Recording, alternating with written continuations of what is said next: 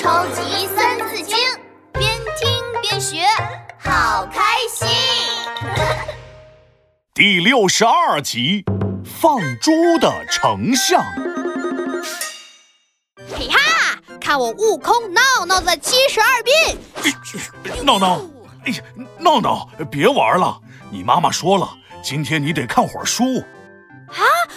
啊啊啊啊！哎呀，那个，我我我我眼睛累了，看不了书。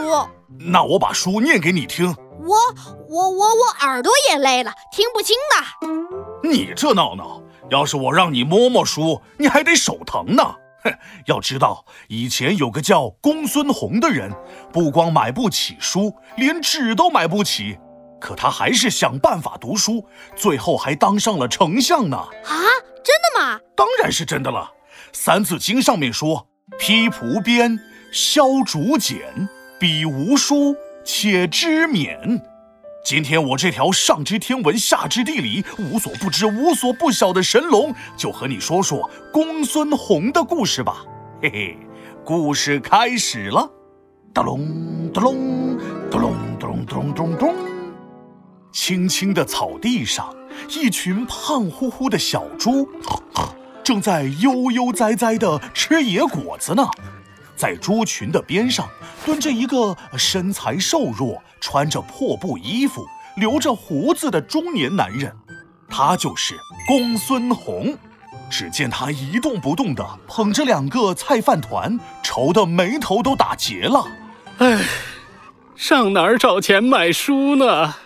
哎，公孙老哥，你一天天的在愁什么呀？一起放猪的大李好奇的看着公孙弘，我想读书，可书实在太贵了，我买不起呀。嗨，俺以为啥事儿呢？书有啥好看的？上面的字儿，俺是一个也不认识。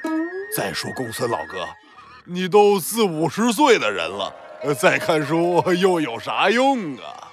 哎，大李啊，话可不能这么说。这书里蕴含的知识和道理，到多少岁都学不完呢。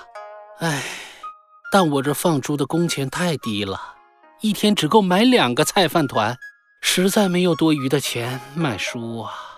公孙弘盯着手里的菜饭团发愁，大理挠挠脑袋，呃，要不你去书馆把那里的书都抄下来？哦，这倒是个好主意。但我用什么抄呢？纸和布我都买不起。哎，有了！公孙弘一下子想到了什么，他一咕噜站起身，匆匆忙忙赶着猪就跑。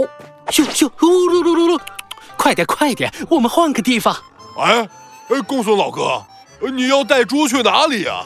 去边上的竹林。公孙弘赶着小猪们来到了边上的竹林。他找来镰刀，开始哐哐哐的砍起了竹子，再一根根的把竹子削成了薄薄的竹片。